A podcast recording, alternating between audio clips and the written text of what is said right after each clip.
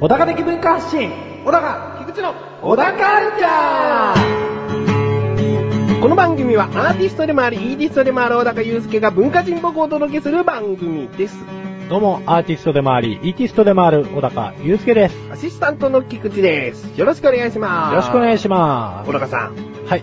9月になりましてはい。終夏も終わりますね、わりますね。うんでちょっはいと振り返ってみようと思って、はい。小高祐介といえばカメラでいろんな場所を撮っている。はい普段からこの番組で話していること以外にも、はいもう持ち歩いているんで、ええいろんなものを撮っていると思うんですね。はい。そこでこんなものを撮っていましたよっていう意味で夏を振り返ってみようかなと。は夏の思い出っていうのをね、普通に雑談として話していくのもまあ、いいっちゃいいんですけどぁ。、ええ小高さん文化人らしいんで、はい。そのやっぱりね、カメラで何を撮ってきたか、うん。夏といえばこそで、これを撮ってきたんだよっていうことを、あの、思い出とともに振り返ってみようと思いすねはいわかうん。うん。これを取ってきたんだよ、夏、夏っぽいの。そうだね。夏っぽいものがいいね。そうですね、花火とかね。花火。うう。めっちゃ撮りましたね。花火ってやっぱり、ええ写真で撮ろうと思うと、うん花火自体楽しみてないんじゃないかなって思っちゃうんですけど、あー。やっぱほら、次、パーンと最大限に開いた状態を撮るぞって思っはて、いこう、構えたりすると思うんで、うんまあ、その心配はでも無用ですね。おうはい、多分。というのは、なんか、まあ、観光地なんか行ったりした時なんかもそうなんですけど、そんな写真ばっか撮っててつまんなくないのみたいなあ。、つまんないとまではいかないですね。そうそうそう。うん言われたりでもするんですよ。うんうんうん。で、まあ、それって花火における瞬間なんかもそうで、その瞬間楽しんでないんじゃないのみたいなこと言われるんですけど、うんいいんだよ、こっちは趣味でやってんだからよ。まあ、そりゃそうですよね。そうですよね。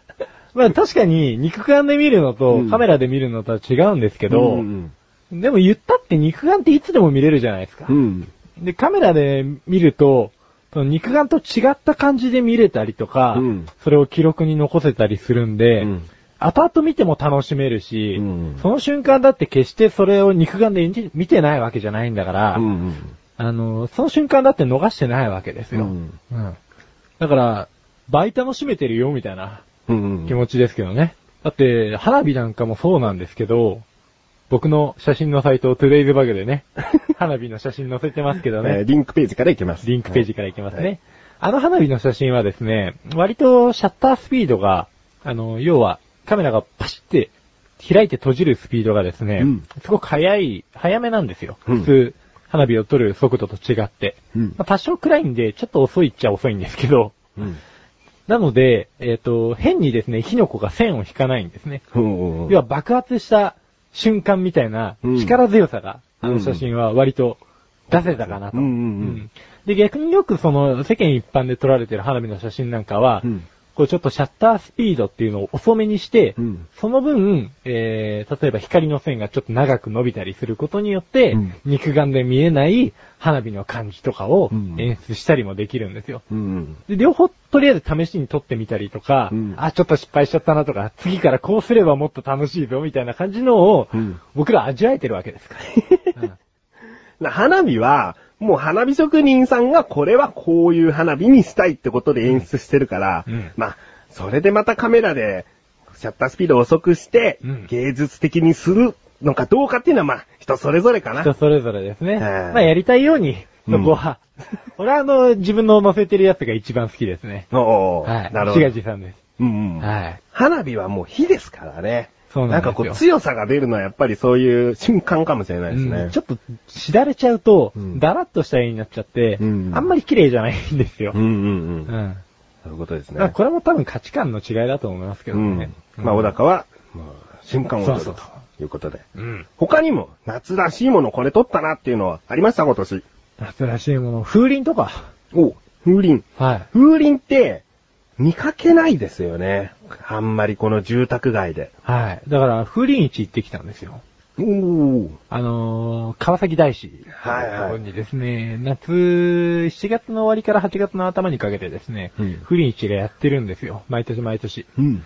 全国各地からの風鈴がわーって集まってくるんですけど、うん。これがですね、普通の南部風鈴なんかだと、割と高音の、キーンっていう音が鳴るようなやつで、うん見た目も地味なんですけど、割と沖縄のところの、えー、出店の方に行くとですね、うん。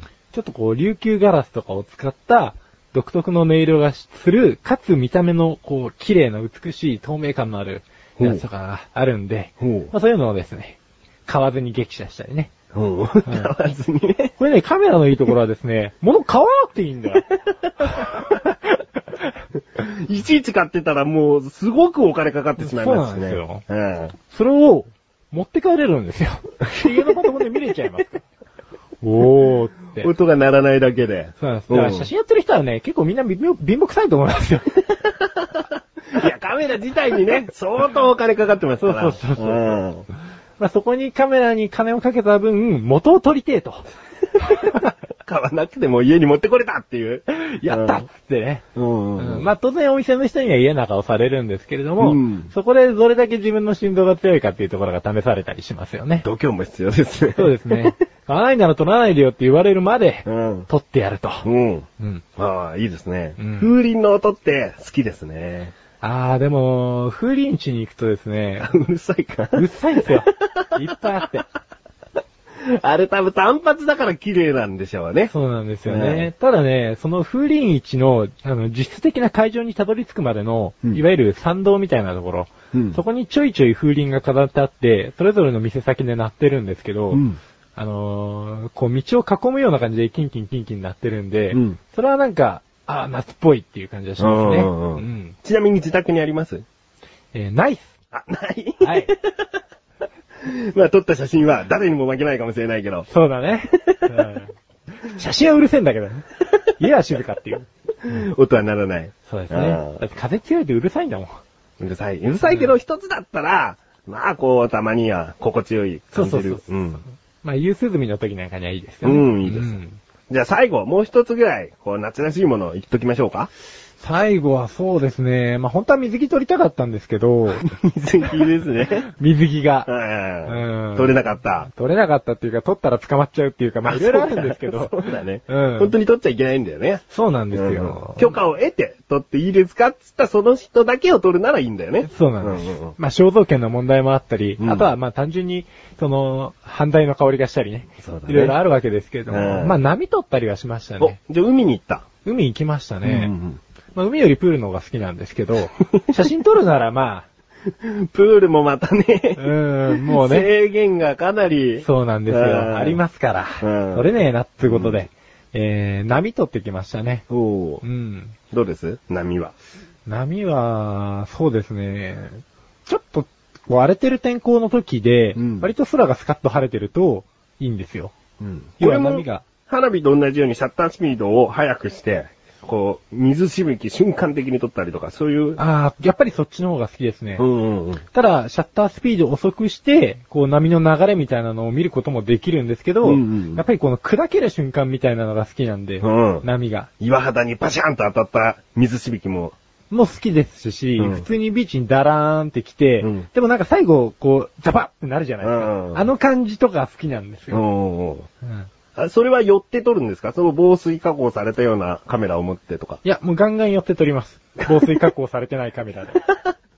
え、危険ですよね。そうですね。うんまあ一応ズームもついてるやつで、うんまあ比較的寄るっつってもそんなに、こう数センチしか離れてねえぞぐらいのうんことはしないんで、拙者はしない から拙。者はさすがにできない。うんうんうん。危ないんで。うん。だからまあ、引いたりすることによって、うんまあ、波以外にもですね、例えば子供の足とかがちょろっと映ったりして、うんちょっと季節感が出たりするんで、おーうんそういう余分なプラスアルファが映り込んだりするといいですね。いいですねまあ、。本当はね、女子の水着が映り込めばいいと思ってたんですけ ど、まあ残念だから、いなくてですね。 いつか撮れるといいですね。そうですね。まあ本当は撮ってるかもしれないですけど、撮ってないですけどね。ああ、そういうこと言うとすごい意味深で厳しになっね。ちゃいますけどね。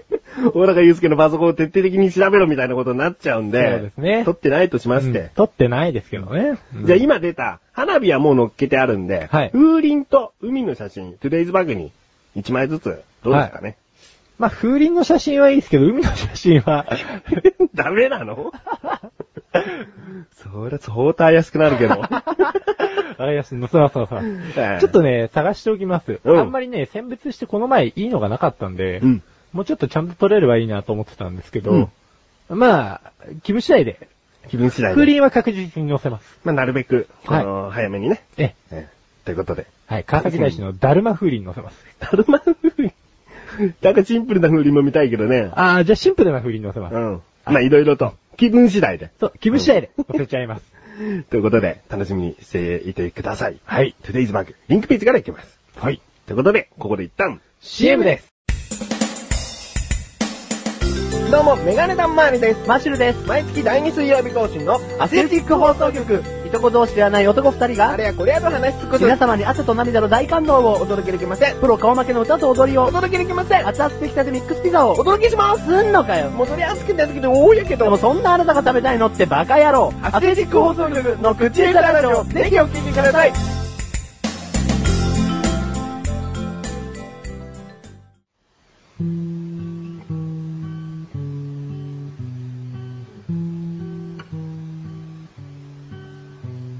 小高郎の料理教室。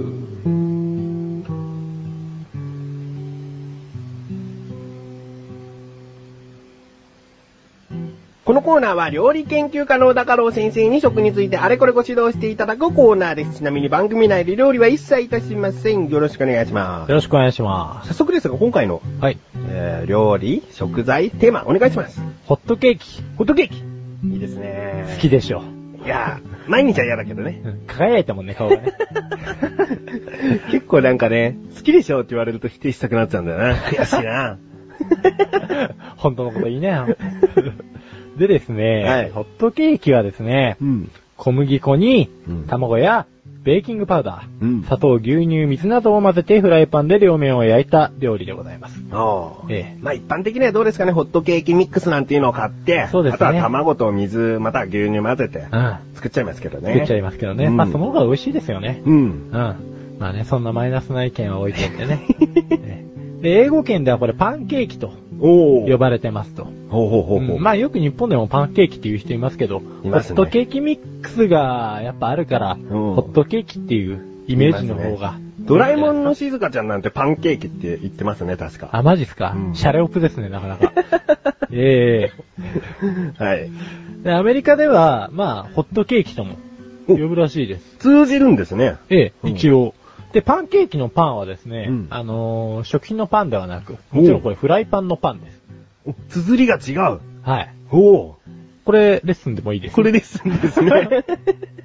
レッスンマンホットケーキの呼び名にはパンケーキというものがあるけれども、このパンケーキのパンは食べるパンではなく、フライパンのパンから来ているんだよですねですねおいなるほど、フライパンで焼くから。 そう。おということ。なるほどええすごい。はいすごいのかすご い、すごいですね。えあ、食いついちゃいましえた。知識としていいものを吸収した気がします食いね。ついちゃいました。パンに、パンケーキに食いついちゃい ました。パンケーキね、食いついてない。目の前にあったら食いつくけどな。あんななんて。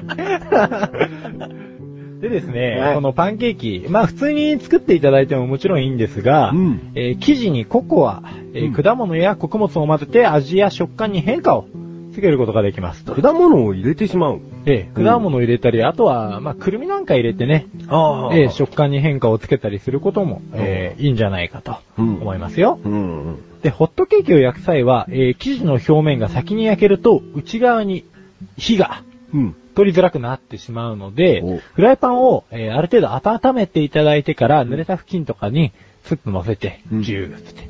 フライパンっていうのは本当に火加減命ですかあ、フライパンではない。パンケーキパは。ンケーキは。火加減命です から。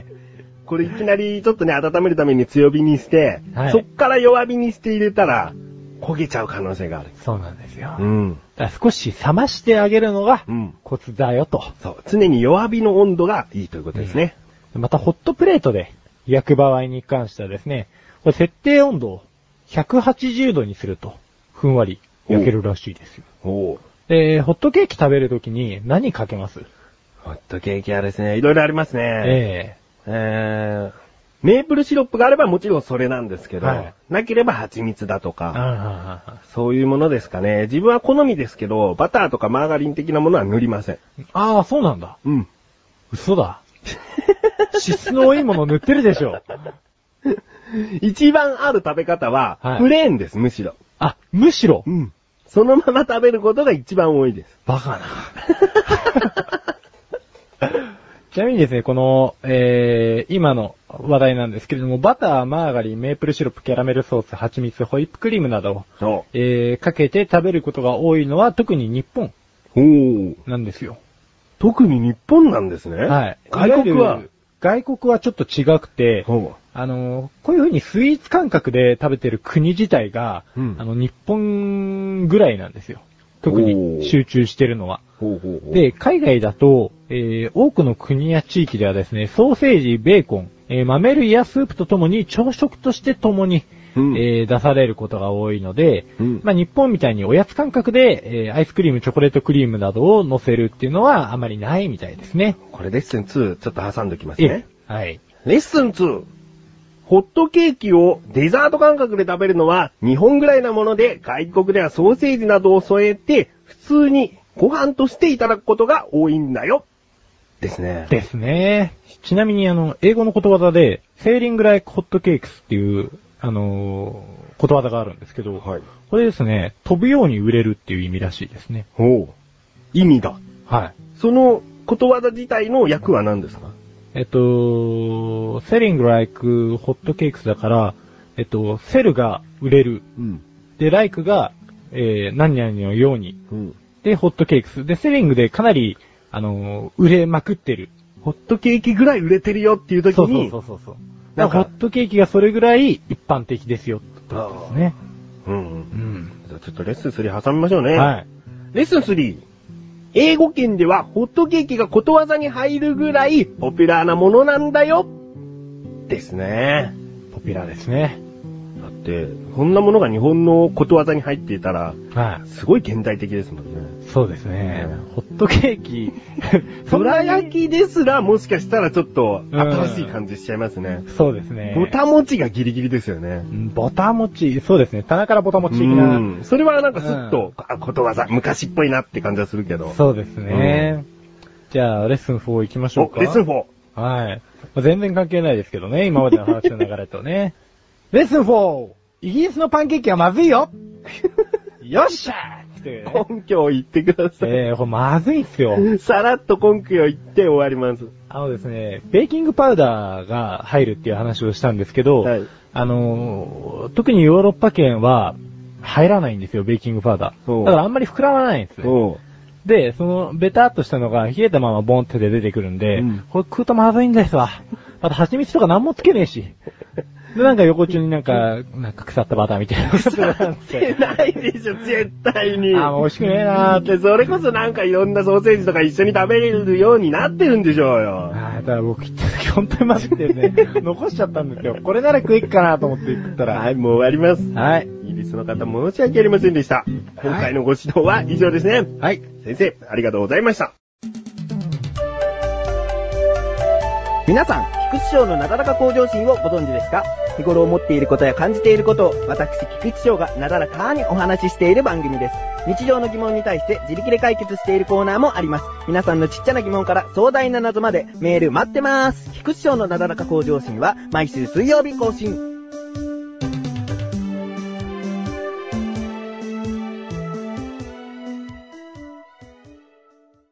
小高町レビューこのコーナーは小高祐介があらゆるジャンルの中から一押しな一品を選びレビューをかましていくコーナーです。それでは早速ですが、今回のジャンルをお願いします。音楽音楽。では、作品名をどうぞ。言葉にならない笑顔を見せてくれよ。お、これはアルバム名でいいですかはい。い。では、アーティスト名をどうぞ。くるり。お、クードリーさん来ましたねね。 3回目かもしれないですね。 3回目ですね。はい。はい。小高祐介はくるりが大好きでございます。大好きでございますよ。はい。ええで今回ですね、こちらのアルバム、2010年のはい9月8日に発売された、おもう超極最近です ね。いつもは発売したての頃はレビューしない感じでしたけれども、ええもうこれは早くお届けしねえとやべえと。なるほど。はいうことでですね、こはれい通算9枚目のくるりのアルバムですね。い。うん。で、くるりといえばですね、今のところここで2回話してきたのは、ワルツを踊れというアルバムと、あと、魂の行方というアルバムですね。あとトリビュートいきます、アトリビュートも行きましたね。で、えっ、と、ワルツと、あと、魂の行方っていうのは、魂の行方は1個前。うんで、ワルツはその前なんですよ。だから、まあ、続けてるような流れもあるんですけれども、くるりの歴史の中でですね、このワルツの踊れっていうアルバムは、もう、この、ボーカルの岸田茂の理想の音楽だったんですよ。おう。音楽ってこんなに素晴らしいんだよ、みたいなのを、うん。やり遂げたんですね、あの人は。ほう。でもやり遂げたんですけ ど、まずちょっと抜け殻みたいになっちゃったんですよ。おう。要は理想系をやっちゃったから、もうこれ以上自分を発信するものないんじゃないかと。そこまで。はい。うんで、その後で、魂の行方というアルバムを出すんですけど、はい。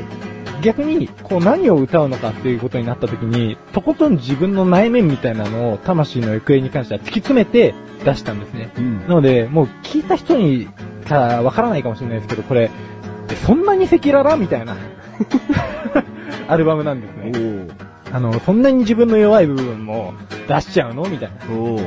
で、今回のですね、この言葉にならない笑顔を見せてくれよってアルバムは、いそのどちらともまた違う感じなんです。うん究極系でも、すごい内省的な自分のことでもなくてですね、うんあの、このアルバムに関しては、えー、なんて言うんでしょうね、ちょっと人の力を信じてみようかみたいなアルバムなんですよ。はい。ですごい今までの中のアルバムから比べてみれば、ポップで聴きやすいうん。アルバムになってます。うんで、、この、すごい人の力を信じてるよみたいなことを言ったんですけれども、うん何なのかと、えー今回歌詞がすごくいいと。おう。えー要は最近のポップのアルバムっていうのは、比較的こう、聞き手のですね、ちょっと不安な要素とかにすり寄ってって、こう、ねえねえ大丈夫みたいな感じの歌詞が多いんですよ。うん。うん、事実上。うん。で、そういう風に聞いてる人を泥沼に引きずり込んだり、依存心とかを煽らせたくないっていうところで、うん今回のアルバムができたんですけれども、うん。要は、笑顔を見せておくれよ。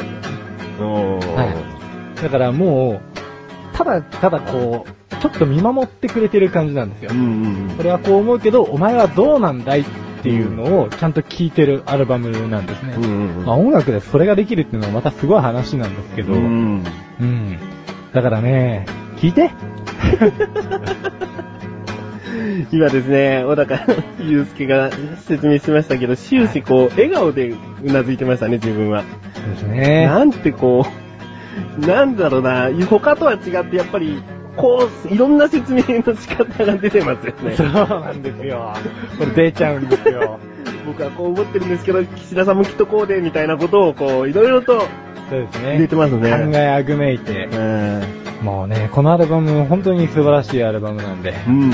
うん、なんか、ふと、こう自分が口ずさんでしまうようなメロディーを、あの、届けられるようにとしてうん。作ったみたいなんですね。今までのくるりの曲っていうのは割と不気味な、うんいい意味で、うん。変則的なものが多かったんですけど、今回のは割と王道を行くような、そう。うん、じゃあ本当に、くるりさんを始めていく方は、いいってことですね。聞きやすいってそこうとです。ね。聞きやすいですね。まあ、歴史を知った上でもいいんですけけど、ど、うん。えー、こっから聞いてもいいんじゃないかなっていう、うん。もう本当に新しいうんくるりなんで、うん。えー、ぜひ、ぜひ、必聴でございます。行っちゃうですね。この先も、もう楽しみになってきますね。楽しみになってきますね。次はじゃあどんな展開のアルバムなんだと。そうなんですよ。いつ終わってしまってもおかしくないような流れで来てますもんね。。そううなんですよね。もう解散しちゃうんじゃないかなって、 毎度思うんですけどね。ん。ということで、じゃあ、今回の星の数をいただきましょうか。 8と言いたいところです けど、ダメです。 10とか行きたいんですけど、まあ、1通はで。い。5つですね。最大が5つ星なんで、いえマックスです。はい100点です。はい。はい。ということで、いいですかはい。ちょっと短めで来てしまいましたけれどもえ、時間の関係で。 はい。 せっかくのくるりさんの時だったんですね。今回くるりさんだよって前もって言ってくれれば、ちょっと考えますんで、こちらも。え え えーということで、今回は、くるりさんの言葉にならない笑顔を見せてくれよ !9 枚目のアルバムでございます。はい。以上、お高ましレビューでした。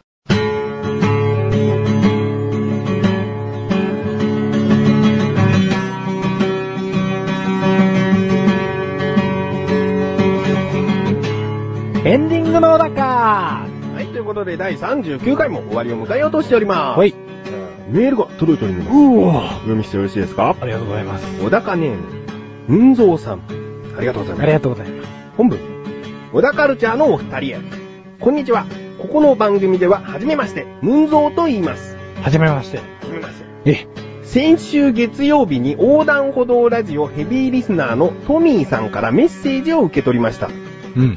小高さん作曲の音楽特集でトミーさんのポッドキャストビバマイスタイルで使われている音楽を紹介してくれていて、それがあまりにも嬉しいといった内容の興奮気味なおのろけメッセージでした。ほほほ。このトミーさんという方は前回ですね、この小田カルチャーで音楽を作りましたって話をした上で、やられているビバマイスタイルという番組を紹介したんですね。はうい。んそして、トミーさんがどうやら文蔵さんにこうメッセージを送っていたと。うんそれがおのろけ気味な、興奮気味なうん内容だったよと。ありがたいですね。。ありがたいですね こんな音声で興奮していただいてね。ああえー続き、トミーさんの番組の音楽は先に出来上がった番組の雰囲気と声の雰囲気に合わせて作ったんじゃないかと思わず疑ってしまうぐらい、トミーさんの声にぴったりですね。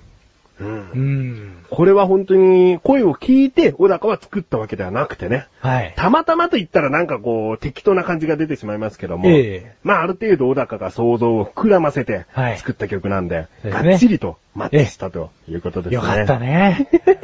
たまたまなんだけどね。たまたまっていう と、ちょっと適当感が出ちゃうんで、そうなんですよね。うん。こういった感じの曲がいいですっていうトミーさんのリクエストからの、そうですね。うん妄想してね。なうでんん。はえー、続き、小田カルチャー、ビバマイスタイルともにこれからも更新を楽しみにしています。特に小田カルチャーでは音楽、お料理、豆知識などなど、カルチャースクールの講師並みの知識を聞かせていただくのを楽しみにしています。それではまた。ということですね。はいありがとうございます。い、ありがとうございます。もう、カルチャースクールの講師並みの知識を聞かせていただくのを楽しみにということは、そうですねもしかしたらまだ出てないかもしれないね。ん今後、聞かせていただくのを楽しみにしていますってそう意ですね味かもしれない。もしかもう思ってるんだとしたら、カルチャースクールの講師の方にこの方謝るべきですよ。あもしこの程度が ね、講師レベルだとしたらね。うん多分、カルチャースクールの先生がこの番組聞いたらもう大変なことになり ますよ。圧死です。あんまりいないけどね、カルチャースクールの講師ですって人は、なんかに特化してるんでしょうね。 まあ確かにそうでしょうね。ということですね。はい。うんありがたいですありがたね。いですね、本当に。本当に恐縮で。消えそうです。 霞んできます。霞んできました。えー、そしてですね、前回、小高祐介に作曲してほしい方、はい。募集していますと。ええ募集してるというか、ぜひメールくださいと。はい言ったんですけれども、来まして、え1名ですね。え。はい。で、そちらの方に今、小高、作っております。はい。もでう制作中です。先ほど言いましたが、まだお一人なんで、その方もちろん優先的に作らさせていただきます。はいですが、今後の予定、すっからかんでございますんで、はい。もう、あ、そうなんだって思った方、ぜひもう小高に、も作ればが野郎っていうメールを。う、そうですね。うん。そしたらもう、すごい、あの、ギターの一弦しか使わない曲とか。 やめてよ、メッセージによって何内容によって音楽の内容も変わると。そうですね。 そうですね、じゃないですよ、そこは。そこはもういただいた人には、ねも、う全力投球で平等に。作っていきますよ。うんただちょっと気持ち、なんか、ギターのチューニングがおかしいかもしれないですね。じゃあ逆に言うと、おだてれば、そうですねいい曲が出てくるよということで。なんと言っても、おだてに弱いですからね。本当に。おだてに弱い、小高祐介がお送りすはるい、小高ルチャーと。ええ。もう本当に扱いやすいこと、この上ない。チュチュチュってこう、くすぐってやれば。今回のムンズーさんのメールなんかもももうくすぐられっぱなしですよ。はぁーって。たまんねえやつって。う、ということですね。ええー今、その1名の方の、その音楽を作っている最中なんで、これはまた小高ルチャーでお話ししていきたいなと思っております。はい。よということで、よろしいですかろしいです。はい。小田カルチャーは2週に1度の水曜日更新です。それではまた次回をお楽しみに。さようなかかーいえい。よいよい。よよいいよい。じゃねえ